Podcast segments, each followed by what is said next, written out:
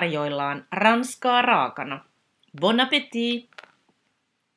Minä olen Johanna Isosävi, ranskan kielen dosentti ja filosofian tohtori. Vien sinut matkalle ranskan kieleen ja kulttuuriin. Allez, c'est parti! Tässä jaksossa vieraanani on kääntäjä Saana Rusi, joka on suomentanut ranskalaisen Pauline Armandsen uutuusteoksen Moi les hommes, je les déteste. Suomenkielinen käännös Miksi vihaan miehiä ilmestyy tänä vuonna SETSn kustantamana. Mistä tässä pamfletissa on oikein kyse? Siitä otetaan kohta selvää. Lämpimästi tervetuloa Ranska Raakana podcastin vieraaksi Saana Rusi. Tervehdys ja kiitos kutsusta. Aloitetaan sillä, että Saana, miten sinusta oikein tuli Ranskan kääntäjä? Niin, äh, miten minusta tuli kääntäjä? Ähm, olin äh, tietenkin heti, heti tota koululaisena kovin kiinnostunut niin kielistä ja kirjallisuudesta, mutta itse asiassa tämä tie olikin katketa kyllä heti alkuunsa tuolla lukion alussa, kun äh, mä olin lukenut yläasteella ranskaa ja lukion heti ensimmäisenä päivänä meidän ranskaopettaja ilmoitti, että nämä opiskelijat, jotka on tulossa siitä koulusta, jossa minä olin käynyt yläkoulun, että teidän, teidät passitetaan kaikki takaisin alkeiskurssille. Että se oli niin sanotusti, joo, vähintäänkin kyseenalainen se, tota, sen koulun ranskan opetuksen laatu. Mä tästä kuitenkin jotenkin sisunnuin ja siellä sinnittelin mukana, vaikka hän oli kyllä oikeassa, että oli tosi, tosi hankalaa, että, että kun oli paljon niin kuin, jäänyt oppimatta. Mutta sen Ranskan, Ranskan kanssa puuhastelu vaan oli jotenkin niin, niin pohjattoman kiinnostavaa, että, että jatkoin ja kyllä ihan niin viihdyin sitten sen alkujärkytyksen jälkeen. Sitten mä olin hetken aikaa Ranskassa töissä. Yliopistollakin mä otin tota Ranskan sivuaineeksi. En sitten tota luin, luin ihan muita aineita. Mutta sitten oli sellaiset tota, aika kohtalokkaat hetket niin, niin sanotusti tuolla kirjallisuuden kursseilla. Mä nimittäin sain siellä Ranskan laitoksella opiskella – monta, monta kurssia ihan ranskalaista kirjallisuutta. Ne alkaa aina sieltä niin kuin, um, 1600-luvun näytelmäkirjallisuudesta, Jean Hassinin kaikki Aleksandrinisäkeet ja kaikki eri virtausten romaanikirjallisuus ja postmoderni taideprosa. Ja se oli jotenkin se yhdistelmä, että on niin kuin samanaikaisesti tosi kiinnostavaa, hienoa niin kuin romaanitaidetta, ja että miten se niin kuin välittää sellaista niin kuin inhimillistä kokemusta kaikilta eri ajoilta todellisuutta, ihmisten tod- kokemusta, kokemia todellisuuksia erilaisissa tilanteissa, niin että se on ollut minusta ihan niin pohjattoman, niin pohjattoman kiinnostavaa. Joten niin kuin, Hassin made me do it. Syytän ihan tätä ranskalaista kirjallisuutta. Ja, Aika sitten, no niin, tämä on, tämä on tempassut mut mukaan. Ja sitten myöskin nyt myöhemmin, kun olen on saanut näitä töitä ja tehnyt näitä töitä, niin on tavannut vain ja ainoastaan aivan ihania ja huippuammattitaitoisia niin suomentajakollegoita, joilta on niin kuin, saanut paljon oppia ammentaa. No ihan mahtavaa. Oma tie löytyi, löytyi tätä kautta, vaikka lukiossa meinattiin vähän laittaa kapuloita rattaisiin. Mutta tänään me puhutaan siis Pauline Armangin teoksesta Miksi vihan miehiä. Kukas oikein on tämä ranskalainen Pauline Armange? Joo, Uh, Pauline Armange on tällainen ranskalainen feministi ja esikoiskirjailija. Hän on, hän on syntynyt vuonna 1994, asuu tuolla Pohjois-Ranskassa Lillen, Lillen kaupungissa. Ja tämä kimmoke tähän kirjan kirjoittamiseen on tullut oikeastaan siitä, että hän on pitänyt joitakin vuosia tällaista omaa blogia, johon on kirjo, kirjoittanut kaikkea niin itseään, itseään, kiinnostavia aihe, itseään kiinnostavista aiheista, enenevissä määrin feminismistä. Ja sitten hän on osallistunut tällaisen tota, seksuaaliväkivallan vastaisen yhdistyksen toimintaan. Ja tämän kirjan hän alun perin julkaisi hyvin, tällaisella hyvin pienellä paikallisella kustantamolla ja, ja tosi niin kuin pienenä painoksena. Että tämä kirjan saama niin mediahuomio on ollut hänellä kyllä aivan siis niin rakettilähtö kirjailijuuteen. Mm. Että, että on saanut valtavasti, tai sitä on ollut valtava mielenkiinto tätä kohtaa ja nyt julkaistu monilla eri kielillä myös, myös, tota, myös suomeksi.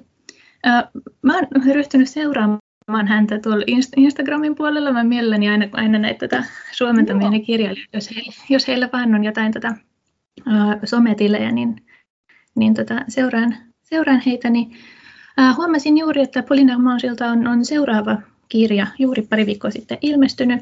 Okay. Ja se, se onkin tällaisen tota, pamfletin tai manifestin sijaan kaunokirjallisuutta. Et, et, ö, en tarkemmin tiedä tämän kirjan sisällöstä, mutta et hän on hän on tällaisen niin kuin kirjailijauralle rakettilähdön saanut ranskalainen feministi. No todellakin, joo, hei mielenkiintoista ja toivottavasti tämä toinen kirja käännetään myös suomeksi ja vaikka saisit sen kääntää, niin olisi aika kiva. Mm. Ja tota, toi oli hyvä vinkki tuo Instagram, että mä käyn vielä Polin Ahmausia seuraa, niin täytyypä heti tänään laittaa hänet seurantaan siellä Instan puolessa, puolesta.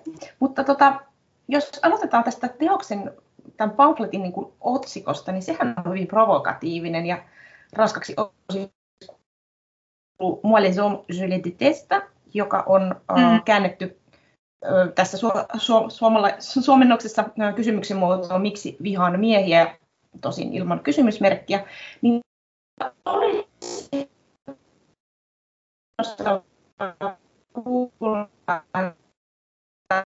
miten esimerkiksi vaikuttaa siihen? Uh, joo, nyt tähän itse asiassa tuli joku pieni katkos tähän keskelle. Tota, suunnilleen kuulin sun kysymyksen, eli että miten tähän suomenkieliseen otsikkoon päädyttiin ja joo. vaikuttaako tota, suomentaja siihen. Joo. Niin, siis tämän, onkin tota tosi kiinnostava tuo ranskankielinen otsikko. Uh, Moi les hommes je déteste, eli uh, suunnilleen että tällainen uh, painollinen minä, pilkku miehet, pilkku vihaan niitä. Että on tällainen tota, ranskas, ranskas ilmenevä, ilmenevä tällainen lauserakenne, jossa saadaan tota, uh, joo, että tällaista käytetään paljon. Um, ja tuo deteste-verbi onkin tässä yhteydessä ihan niin kuin tosi, se, se paljastaa paljon tämän niin kuin kirjan sisällöstä. Sehän, ö, se ei ole aivan yksi yhteen niin kuin vihata, joka olisi puolestaan niin kuin aija ranskaksi, vaan se kertoo tai kanavoi sellaista niin kuin voimakasta vastenmielisyyttä ja niin kuin, niin, voimakasta vastenmielisyyttä oikeastaan, että ihan niin kuin, etymologisesti sehän on tällainen, niin kuin, että, että tai niin kuin, että kääntyä jostain poispäin olla niin kuin, mm. sellainen kokea vastenmielisenä. Sellaisenaan ei toki niin kuin, suomeksi, suomeksi käännettävissä. Joo.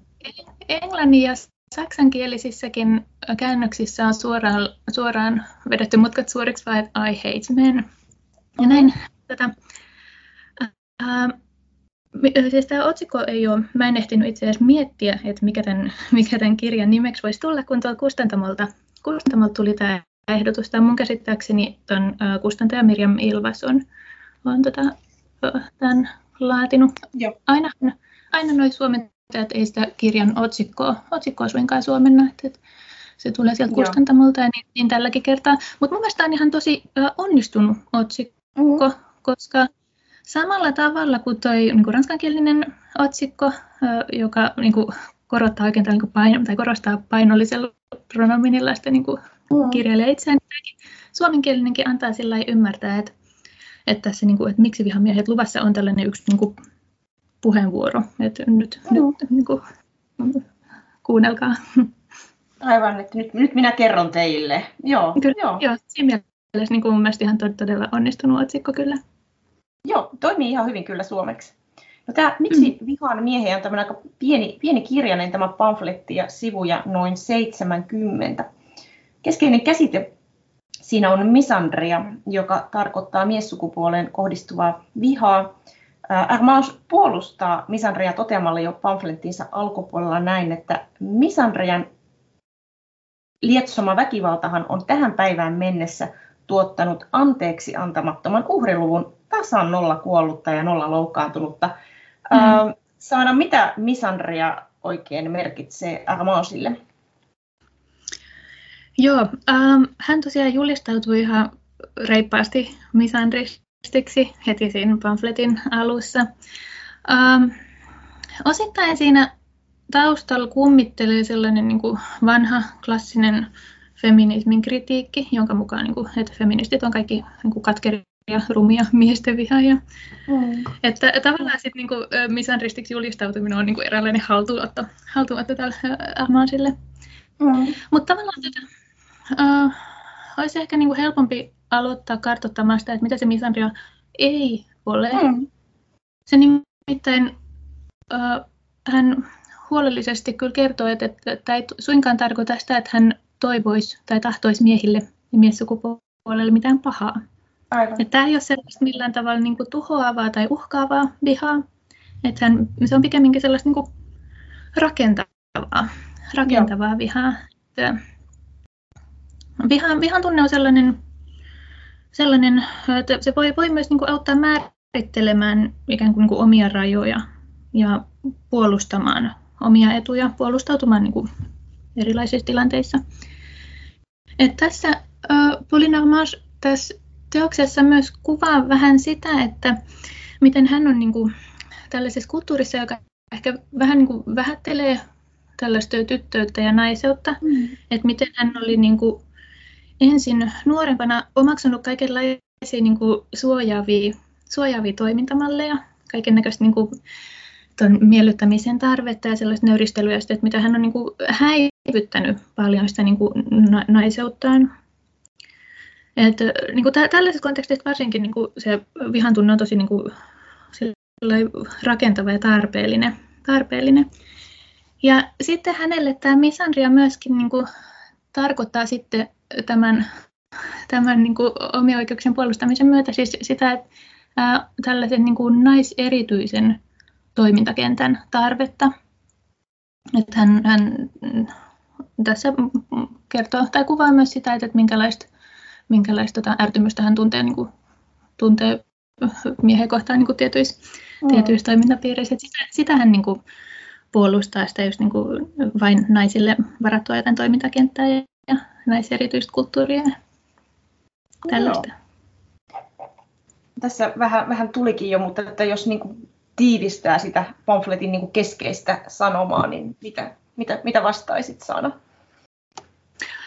Uh, niin, keskeinen sanoma. Joo, um, no se, tosiaan mä ainakin, musta ne niin kirjan kiinnostavimmat kohdat oli just ne hänen tällaiset kirjoittamat esimerkit omasta elämästä ja omista kokemuksistaan. Et sen takia tämän, mä luulen, että on puhutellut lukijapalautteen perusteella tosi monia sen vuoksi, että, että se on sellainen hyvin niin kuin aito mm. turhautunut niin kuin puuskahdus, tällainen tosi työ, työlääntynyt puuskahdus, että, että ne, on, ne hänen kertomat omat esimerkit oli, oli niitä kiinnostavimpia kohtia, että hän kertoi niistä niin kuin omista kokemuksista ja sitten sitä, että mitä hän on tarkkaillut esimerkiksi niin kuin oman perheensä valtasuhteita. Mutta hänen äitinsä on tällainen hyvin niin kuin muuten topakka, topakka nainen, mutta sitten isän kanssa on kuitenkin jollain tavalla päätyy aina niin kuin pitämään mölyt mahassa ja, ja mm. sitten myöskin niin lankeaa itkuun ja tällaisia. Sen lisäksi se niin kuin, houkuttelee jollain tavalla kyllä niin kuin reflektoimaan, että, että mikä on näiden niin kuin sukupuoliroolien osuus niin kuin omassa elämässä. Mm. Että, että, keskeinen sanoma on just ehkä se, se on se niin kuin hänen, hänen aito puuskahduksensa, mutta myöskin, myöskin sellainen niin kuin hyvin, hyvin klassinen niin kuin feministinen toteamus, että henkilökohtainen on poliittista. Että sellaisena, sellaisena mä ainakin sen, sen uh, luin. Ja um, kyllä olin sitä mieltä, että, että Ranskassa, kun taas kirjoitettu, kirjoitettu tietty Ranskassa kertoo, kertoo ranskalaisesta kulttuurista tietenkin enemmän kuin su- suomalaisesta, joskin tietyt asiat on niin kuin yhteisiä. Mutta siellä ehkä jotenkin se, se niin kuin sellainen miehinen valta on vähän niin kuin syvemmässä. Ja Joo. sukupuoliroolit jollain tavalla niin kuin voimakkaampia. Ehkä äh, vaikeat, vaikeat niitä on niitä sukupuolirooleja niin kuin välttämättä kauhean niin kuin vanhoillisiksi mm. on sanoa, koska siellä on kuitenkin sellainen aika voimakas niin kuin just vapaan seksuaalisuuden kulttuuri ja sellainen flirtti ja, ja mm. tällainen, joka, joka on paljon keskeisemmässä roolissa, mutta, tota, mutta jo, jo, niin, että ehkä siellä, siellä niin ne sukupuoliroolit on niin kuin tosi voimakkaita, että tämä myöskin niin kuin nousee tällä, tällaisesta, tällaisesta niin kuin kulttuuriympäristöstä. Tosin mä, no, siis, jo, aivan tosiaan vastikään luin otsikon tasolla vain tätä jonkun jonkun EU-instanssin teettämää tutkimusta noista niin kuin, sukupuolten välisestä tasa-arvosta, ja siinä Ranska kyllä niin kuin juuri ö, kiilas Suomen edelle. Et mä, en, mä en tiedä, että mitä, mitä siinä on käytetty mittareina, mutta, mutta sen perusteella voisi kyllä niin kuin hyvinkin, hyvinkin sillä pitää tilanteet Suomessa ja Ranskassa niin kuin siinä mielessä samanlaisina. Niin, aivan. Joo, aika kompleksinen tuo juttu ja tavallaan kohteliaisuustutkijana tuli mieleen, että et, et, et mm. Ranskassahan se porvarillinen kohteliaisuus, minkä kulta-aika oli silloin 1800-luvulla ja mihin niin liittyi tämä ritarillisuus ja miesten ja naisten tosi voimakkaat niin kuin tietyt roolit. Ja on, on, on sanottu sitäkin, että, että, että Ranska nykypäivänäkin elää vähän tämän tämmöisen porvarillisen kohteliaisuuden varjossa, vaikka paljon on muuttunut. Ja en, en voi olla niin kuin näkemättä myös yhtymäkohtia niin kuin tähän. Kyllä, se on joo, siis, myös vaikuttaa niihin rooleihin tänäkin kyllä, päivänä. Joo, siis, ja siinä, siinä mielessä Ahmansin teos kyllä niin kuin asettuu just ehkä tähän niin kuin murrokseen, koska kyllä se on, se on sel, selvä niin kuin vastalause tälle, mm. tälle niin kuin just kohteliaisuuden kulttu, kulttuurille, jossa naisen tehtävä on olla sellainen niin kuin mm. viehättävä ja mm. Mm. viehättävä ei ole jollain tavalla alisteinen miehelle. Mutta, joo, että joo. Siihen se sattuu niin kuin siihen jatkumaan. Joo, ja kyllä se, se siitä on kaikuja 1800-luvun kyllä just porvarillista kohteliaisuuskulttuurista ihan varmasti. No tota, mm. millaista oli, oli suomentaa tämä kirja? Että oliko jotakin eri, erilaisia haasteita kuin vaikka muissa kirjoissa, joita olet aikaisemmin suomentanut? Um, joo, no jokaisessa kirjassa on aina ihan, niin kuin, ihan omat haasteensa. Mm. Mä, mä oon aina tosi mielissäni, kun mä saan ranskankielisiä kirjoja käännettäväkseni. Mä siis su- suomennan myös englannista tuolla Joo. käännöskirjamarkkinoillakin. Englanti dominoi, että ranskasta, niin. ranskasta aina niin kuin iloinen tehtävä. Uh, mutta tällainen pamfletti, tai niin manifestiteksti on, on kyllä erikseen ihan tosi hankala käännettävää. Että kun tämä Joo. tyyli on niin tällainen niin kuin dramaattinen ja kärjistävä, että on paljon niin kuin haastavia vertauskuvia, ja sitä pelataan, pelataan kanssa niin ranskalaisen kulttuurin kuuluvia stereotypioilla, mm. niin siinä pitää jatkuvasti hakea sellaista oikeaa tyyliä, jotta tämä kuulostaa just niin kuin sopivan tällaiselta kärjistävältä suomeksi. Ja sitten, että, millä mä, niin kuin, että minkälaisia käännöstrategioita sitten löytyy näille niin kuin, vaikeille, vaikeille niin kuin stereotypioille ja vertauskuville. Että, että, sen, sen perusteella oli kyllä tätä, oli oikein tota virkistävä haaste, niin sanotusti. No joo, ihan, ihan varmasti. Aina ei se ole helppoa niin kuin saada sitä sisältöä jotenkin niin kuin elävälle Suomelle sitten, mutta että mielenkiintoinen mm-hmm. haaste niin kuin varmasti ja vähän, vähän niin kuin erityyppinen, jos ajattelee niin kuin kirjallisuuden lajina tämä, että varmaan niin kuin virkistävää siinäkin mielessä. Harvemmin pääsee ehkä tämän tyyppistä kääntämistä tekemään. Joo, mä oon, mä oon nyt itse asiassa peräkkäin kääntänyt pari, pari tällaista, niin kuin, tällaista, ö, tällaista, ei nyt pamflettikirjaa, mutta tällaista, tällaista jotka ei ole siis mitään kertovaa, kertovaa kaunokirjallisuutta, joo. niin joo, se, sitten se, No onko se nouseva laji tätä. sitten, jos niitä tulee enempi? Uh, kyllä nyt on paljon, siis, niin kuin, on paljon aiheita, yhteiskunnallisia aiheita, jotka puhuttaa Joo. ja joista on, on tätä, tällaisia ajankohtaisia puheen, puheenvuoroja julkaista, että, että kyllä. Ihan mielenkiintoista. No Saana, voisitko lukea Raskaan raakana podcastin kuuntelijoille jonkun otteen tästä suomennoksestasi ja miksi haluaisit valita juuri kyseisen otteen?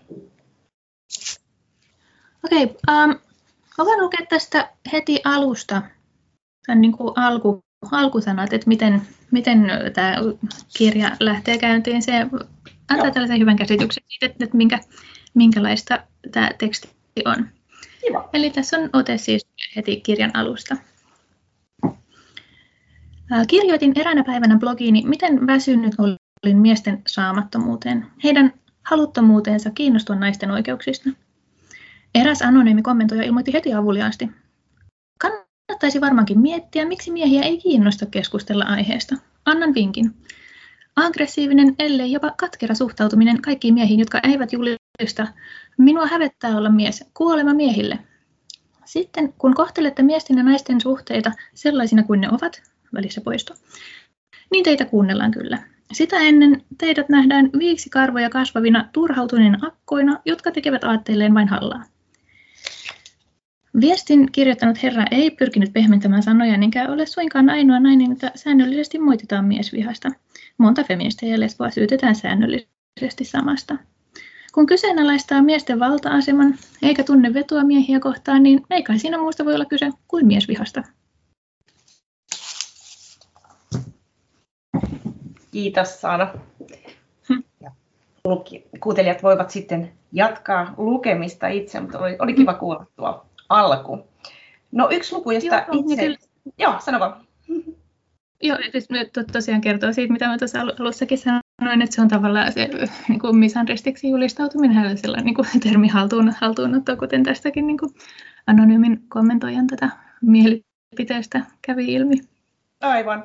No yksi luku, joka, josta pidin kovasti, oli nimeltään Keskinkertainen kuin mies, ja tota, Pauline Armance kertoo jo jonkin aikaa pitäneensä nuoranaan tällaista kehotusta, että luota itseesi yhtä vankkumattomasti kuin keskinkertainen mies. Ja hän viittaa mm-hmm. tällä lausumalla siihen, mitä rodullistettu kirjoittaja äh, Sarah uh, Hagi kirjoitti Twitterissä, että Daily prayer to combat imposter syndrome. God give me the confidence of a mediocre white dude. Ja tota, Armans jatkaa, että epävarmuuden iskiessä ryhdyn ajattelemaan kaikkia niitä keskinkertaisia miehiä, joiden on onnistunut käyttää itseriittoisuuden nimellä tunnettua taikatemppua ja kääntää oma keskinkertaisuutensa kompetenssiksi. Helppo heikin pokka kyllä pitää. Se on kaikkien huijarisyndroomien vastakohta ja miesten ominaistaitoja. Tämä oli mm-hmm. ehkä sillä lailla koskettava, kun tota, varsinkin yliopistoympäristössä, toki monessa, monilla muullakin aloilla tämmöinen huijarisyndrooma on, on niin kuin aika, aika, aika yleinen ja usein naiset siitä kärsii. Toki, toki tiedän, että miehetkin ovat joutuneet tämän syndrooman pauloihin aika ajoin, mutta tota, siinä mielessä tämä ohje niin kun oli aika, aika iskevä. Millaisia ajatuksia Saana tämä kohta sussa herätti? Uh, joo, tämä sitaatti oli mulle itse asiassa niin entuudestaan tuttu, mutta kyllähän se, se osuu, osuu. Ja harva, aika harva sieltä niin huijarisyndroomalta loppujen lopuksi niin välttyy, että varsinkin tuolla mm akateemisessa maailmassa, että jossa on just niin kuin, leikkausten myötä on paljon niin kuin, niukkuutta mm. ja sitten työ ei ole sillä niin kuin, mitattavissa, helposti mitattavissa olevaa. Mm. Ja niin osittain siihen kanssa varmaan vaikuttaa niin kuin, luokkaliikkuvuus, että, että jos tulee jostain muusta kuin, niin kuin akateemisesta perheestä, niin, niin sellainen niin kuin luokkaperformanssi, jota joutuu, joutuu tekemään, niin se niin kuin, sillä on tällaisia hyvin niin kuin, kauaskantoisia vaikutuksia.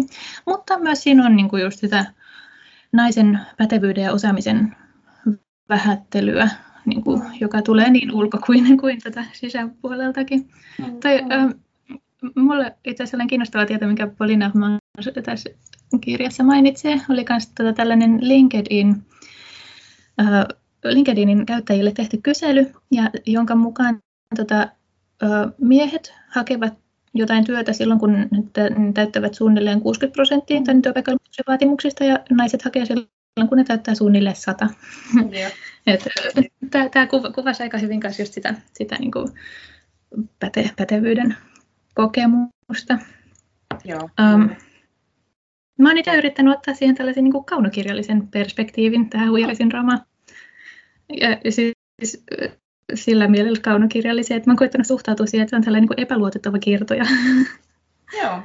nyt tässä puhuu niin kuin jollakin tavalla tällainen niin kuin vääristynyt näkökulma, että, että, että mun pitää, pitää kuunnella jotain muuta ääntä välillä. Siinä on hyvä konsti. Me saatiin tässä jo pari tällaista hyvää lausahdusta, jota me voidaan itsellemme kertoa semmoisena vaikeana hetkenä. Joo. Joo, ei huono. Mä kuuntelin hiljattain Polina Hamansin haastattelua erässä podcastissa ja hän sanoi siinä, joka mua vähän hätkähdyttikin, että jos hän olisi tiennyt, miten suosittu kirjasta tulee, niin hän olisi ehkä kirjoittanut jotakin vähän toisin, tai kirja olisi mm. saattanut jopa jäädä kirjoittamatta kokonaan, mikä olisi sitten tietysti vähän harmi ollut niin kuin hänenkin ää, mielestään. Ja tosiaan mm. kerroit sinäkin tuossa aluksi, että, että siitä otettiin niin kuin vain pieni, pieni painos, mutta nyt tämä toinen painoshan on tullut isolla kustantajalla söillä niin kuin ulos, mutta tota, niin, aika, äh, aika muista vastaanottoa hän on, on, on saanut ja on ollut vihapuhetta ja kaikkea, mitä hän kuvasi tässä yhdessä podcast-haastattelussa, mutta miten niin kuin ylipäätään sun tietojen mukaan tämä kirja on otettu vastaan Ranskassa ja ilmeisesti sitä on vähän vastustettu niin kuin korkeimmiltakin tahoilta, että ylin tasa-arvoneuvosto ei oikeastaan tainnut pitää tästä kirjasta vai, vai mitä Saana? Uh, joo, tämän kirjan vastaanotto oli Ranskassa tosi myrskyisä. Että, uh, tämä on tosiaan alun perin julkaistu tällaisella aivan niin kuin mikrokustantamolla mm. joku 400 kappale painos, mutta täällä, tasa-arvoneuvostossa joku virkailija sai tästä vihiä, oli jostain lukenut, että tällainen on, julkaisu on tulossa, se ei ollut silloin vielä edes ilmestynyt, ja ö, omine lupineen lähti uhkailemaan tätä ö, pientä epäkaupallista kustantamoa ö, oikeustoimilla ja niin kuin yritti sen julkaisun, julkaisun estää. Ja tällaisesta niin ennakkosensuurista tietenkin nousee missä tahansa mm. maassa kohu, mutta varsinkin Ranskassa, joten tämän kohun saattelemana se on sitten tätä myyty, myyty aivan valtavasti ja sitten siirtynyt isolle kustantamolle ja sitten, sitten tätä kautta maailman. Um, tosiaan kirja on sekä Suomessa että Ranskassa saanut sellaista kritiikkiä, joka lähinnä niin kuin kohdistuu siihen, että, että monet haluaisivat lukea lisää tästä aiheesta. Että tämä on tosiaan, mm. tämä ei ole mikään niin kuin kattava tiiliskivi, mm. vaan tällainen, mm. tällainen tosiaan mm. pieni julkaisu. Se on niin kuin osa sitä kritiikkiä. Um, sitten mä katsoin just toi tällainen uh, Lire, Magazine Littéraire, niin tällainen kirjallisuuslehti, niin siinä tämä Pauline Armangin kirja esiteltiin parina tällaisen tota Alice Coffanin uh, uh, Le Génie Lesbien, eli niin kuin, uh, lesboiden niin kuin, Geni on sekä henki että neraus, että tämä on mm. hauska kaksoismerkitys. Mm. Ja siinä oli otsikkona, että Nouvelle Amazon, eli uudet Amazonit, eli he, niin kuin jos miettii tätä niin kuin sukupuoliroolia, niin siinä ainakin heidät kehystettiin tällaisina niin kuin aivan erityyppisinä niin kuin naisina. Ja. Uh, ja tosiaan tästä on, mä luulen, että hän on, siis Polina Mans tässä haastattelussa, jos hän on sanonut, että hän olisi, olisi saattanut jäädä kirja julkaisematta, niin tosiaan viittaa varmaan siihen, että hän on saanut aika rankkaa tota, verkkohäirintää. Että hän, mm. hän on tällaisessa hashtag Salpyt-dokkarissa kertonut, kertonut tästä häirinnästä. Ähm, mutta muuten tota, niin, se, se vastaanotto on ollut niin kahtia jakautunut, että on ollut paljon, mm. paljon tällaista tota, sensuuripyrkimyksiä, paljon niin häirintää ja kritiikkiä, mutta sitten on puhutellut, puhutellut myös tosi monia, että moni on löytänyt sellaista niin kokemuksellista samaistumispintaa siitä. Niinpä. No entäs miten meillä Suomessa? Onko kirjaan Suomessa suhtauduttu jotenkin eri tavalla kuin Ranskassa? Um, no, no vastaanotto on täälläkin ollut niin tosi jakautunut lukipalautteen perusteella. Niin katselisin, että on paljon sellaista, jotka tosiaan niin kuin tunnistaa tässä paljon niin kuin itseään puhuttelevia teemoja. Ja sitten on no niin, on moni sellainen, joka ei pääse niin kuin otsikosta pidemmälle ja sen mm. perusteella tekee tästä, tai sen perusteella niin kuin kirvoittaa, kirvoittaa mm. mielipiteitä. Mutta kyllähän siis tässä oli Helsingin Sanomissa oli niin kuin hyvin myötämielinen, myötämielinen mm. arvio, että, että joo, vastaanotto on ollut hyvin niin kuin kahtia jakautunut. Aivan. No miten sitten jatko, Saana, että mitä olet itse parhaillaan kääntämässä? Oletko tämän lajityypin teoksia vielä vai onko työn alla jotakin ihan muuta? Uh, no nyt on työn alla ihan muuta. Et mulla on tällä hetkellä tällainen ranskalaisen, on, on, onneksi on kyllä saanut taas ranskalaista tekstiä käännettäväksi. Ranskalaisen taloustieteilijä Thomas Pikettin tällainen tätä taloudellista eriarvoisuutta ja niin globaalia taloudellisia valtasuhteita käsittelevä kirja, mutta se on sellainen tota, järkele, että sen julkaisu tai ilmestyminen on, on tota, häämöttäessä hyvin kaukana tulevaisuudessa vielä. Parissa riittää hommia. Joo, no se on toisaalta hyvä, että on vähän erityyppisiä töitä, että vaikka tässäkin oli omat haasteensa, että kun tämä oli kuitenkin tämmöinen kompakti ja lyhyt, niin tota, noit tiiliskivet on kyllä sitten oma, oma lajinsa myös. Että... Joo, mutta vaihtelu virkistää.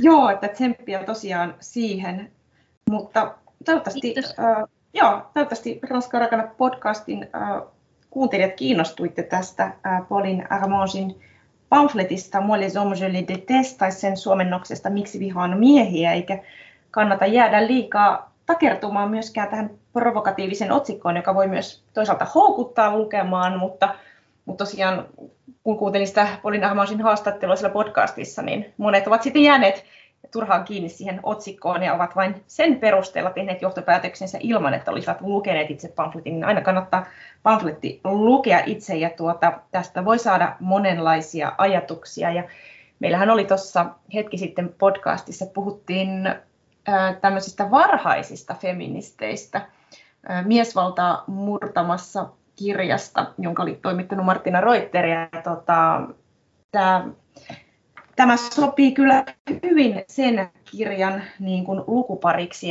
Kannattaa siis lukea itse Pauline Armangin pamfletti Moi les hommes, je les déteste, tai sen suomennos Miksi vihaan miehiä. Saana Rusi on tehnyt erinomaista työtä suomentaessaan kirjasen. Paljon kiitoksia vierailustasi Ranskarakana podcastissa, Saana Rusi. Voit lukea lisää kielen ja kulttuurin ilmiöistä blogistani johanna.isosavi.com.